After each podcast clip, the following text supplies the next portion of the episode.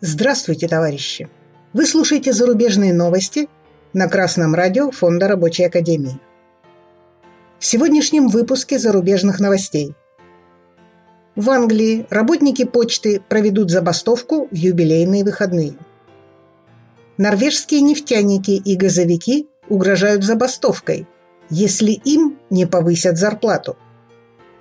Агентство Bloomberg сообщает – что члены профсоюза работников связи в почтовых отделениях Краун, которые распространены на центральных улицах Англии, устроят забастовку в выходные, когда страна будет отмечать 70-летие правления королевы Елизаветы.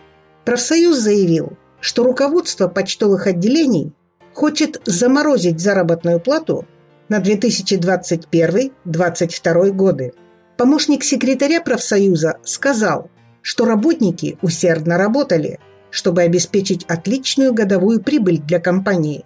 Откровенно говоря, унизительные оправдания работодателя только ожесточило работников, которые против падения своего уровня жизни. Мы благодарим общественность за их понимание и поддержку и призываем работников почты собраться за круглым столом и выработать реальное соглашение которое обяжет работодателя относиться к рабочим с уважением, которого они заслуживают. Агентство Reuters сообщает, что 12 июня норвежские нефтяники планируют начать забастовку, если не удастся договориться о повышении заработных плат. Забастовка поставит под угрозу добычу сырой нефти. Известно, что рабочие добиваются повышения заработной платы выше уровня инфляции и изменений в своих контрактах, но подробностей не раскрывают. Глава профсоюза Ледерн заявил, что забастовка не должна повлиять на добычу газа, так как мы помним о ситуации с поставками газа в Европу.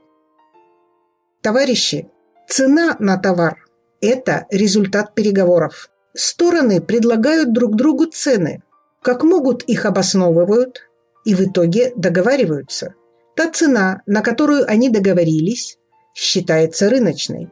Рабочая сила, то есть способность человека к труду, при капитализме становится товаром. Поэтому, если рабочие не научатся отстаивать стоимость своей рабочей силы, она будет снижаться. В результате снижения цены на рабочую силу у работника и его семьи будет снижаться уровень жизни. Чтобы этого избежать, Рабочим нужно совместно бороться за такие коллективные договоры, которые обяжут работодателя гарантировать работникам реальное повышение заработных плат выше инфляции, стабильную занятость и охрану здоровья.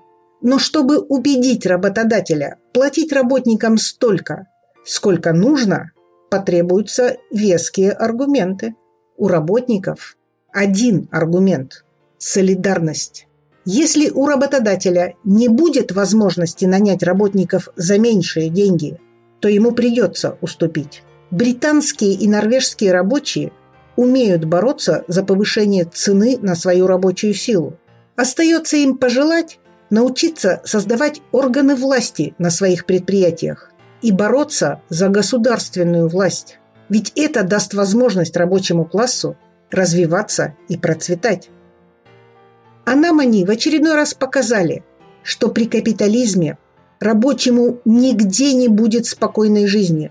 Борьба между пролетариатом и буржуазией идет неустанно. От нее не убежать. А значит, надо учиться на примерах успешной борьбы рабочих всего мира. Обращайтесь в Рабочую партию России. Мы обязательно поможем вам победить в этой классовой борьбе. С вами была Светлана Чурякова – с коммунистическим приветом из Печоры.